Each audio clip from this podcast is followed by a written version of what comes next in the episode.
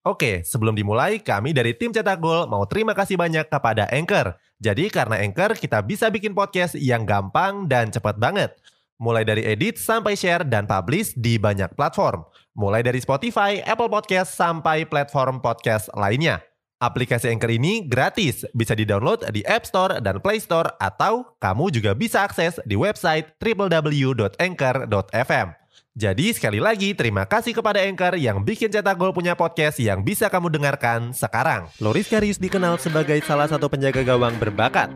Akan tetapi sejak melakukan blunder konyol di final Liga Champions, karir Karius seakan mati sampai sekarang. Cetak Gol coba merangkumnya sebagai berikut.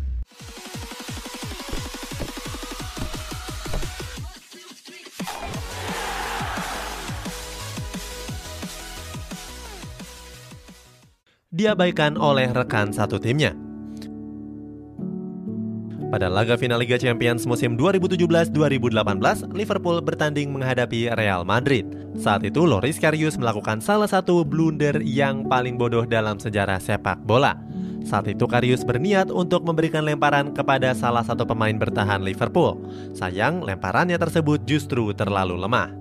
Tanpa pikir panjang, Benzema langsung menyambar dan mencetak satu gol. Gak cuma sampai di situ, blunder Karius berlanjut pada gol kedua Gareth Bale.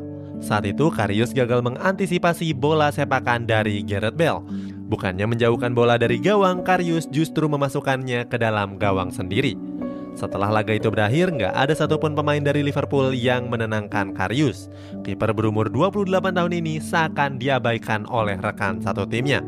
Melihat Karius yang diabaikan membuat sejumlah pemain Real Madrid merasa iba. Saat itu Gareth Bale berusaha untuk menghibur dan menenangkan Karius. Melihat hal tersebut banyak pihak yang menyayangkannya. Salah satunya adalah legenda Liverpool yakni Mark Lawrenson. Lawrenson merasa nggak senang dengan sikap pemain Liverpool. Sejak blunder konyol tersebut, dunia seperti berhenti bagi Loris Karius. Liverpool nggak percaya lagi dengan jasa Karius sebagai penjaga gawang utama. Bahkan Liverpool langsung meminjamkannya ke klub asal Turki yakni Besiktas. Seandainya waktu bisa diputar, Karius mungkin memilih untuk kembali ke laga tersebut. Mungkin dia bisa berpura-pura meringis kesakitan dan meminta Jurgen Klopp untuk nggak memainkannya. Oke, sebelum dilanjut, ada yang penasaran nggak? Gimana caranya bikin dan nyebarin podcast yang kayak gini? Nah, ini karena tim cetak gol pakai Anchor. Mulai dari rekaman, edit suara, tambah lagu, sampai drag and drop bisa kita lakukan sendiri pakai Anchor. Satu aplikasi sudah bisa buat semua kebutuhan podcast. Bisa di-download dari App Store dan Play Store, atau bisa juga diakses dari website www.anchor.fm. Terus yang terpenting, Anchor ini gratis Download dan coba sendiri setelah tonton episode ini. Sempat gak dibayar? Setelah pertama kali tiba di Turki, Karius berharap Besiktas bisa jadi tempat mengembalikan kepercayaan dirinya. Sebaliknya, Karius justru menghadapi masalah penunggakan gaji. Saat itu Besiktas belum membayar gaji Karius selama 4 bulan lamanya. Pelatih Besiktas saat itu Abdullah Afci mengungkapkan kalau hal tersebut bisa menghilangkan motivasi Karius. Kabarnya saat itu Karius sudah mengajukan protes kepada FIFA. Diabaikan oleh Liverpool.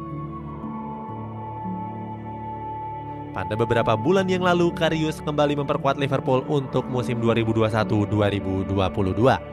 Saat itu Union Berlin jadi klub terakhir yang dibela Karius. Walaupun sudah kembali ke Stadion Anfield, Liverpool seakan kapok menggunakan jasanya. Kiper asal Jerman itu cuma mencatatkan satu pertandingan saja. Saat itu Liverpool melangsungkan dua laga uji coba menghadapi Wacker Innsbruck dan VfB Stuttgart. Pada laga melawan Wacker Innsbruck, Karius dimainkan sebagai starter. Mirisnya dia cuma diturunkan selama setengah jam saja. Sementara di laga keduanya menghadapi VfB Stuttgart, Karius digantikan oleh Adrian. Sementara di musim 2021-2022 nama Karius nggak tercantum pada tiga laga awal Liverpool. Dalam tiga pertandingan tersebut, Liverpool masih percaya Ellison sebagai kiper utamanya. Liverpool sebenarnya berniat untuk menjual Karius pada bursa transfer musim panas kemarin. Akan tetapi nggak ada satupun klub yang berniat untuk menggunakan jasanya. Kontrak Karius di Anfield sendiri akan berakhir di tahun depan. Itu artinya Liverpool bakal kehilangan Karius secara gratis. Itulah sejumlah fakta Karius yang kini diabaikan oleh banyak orang. Bagaimana pendapatmu? Apakah Loris Karius bisa bangkit dari keterpurukan?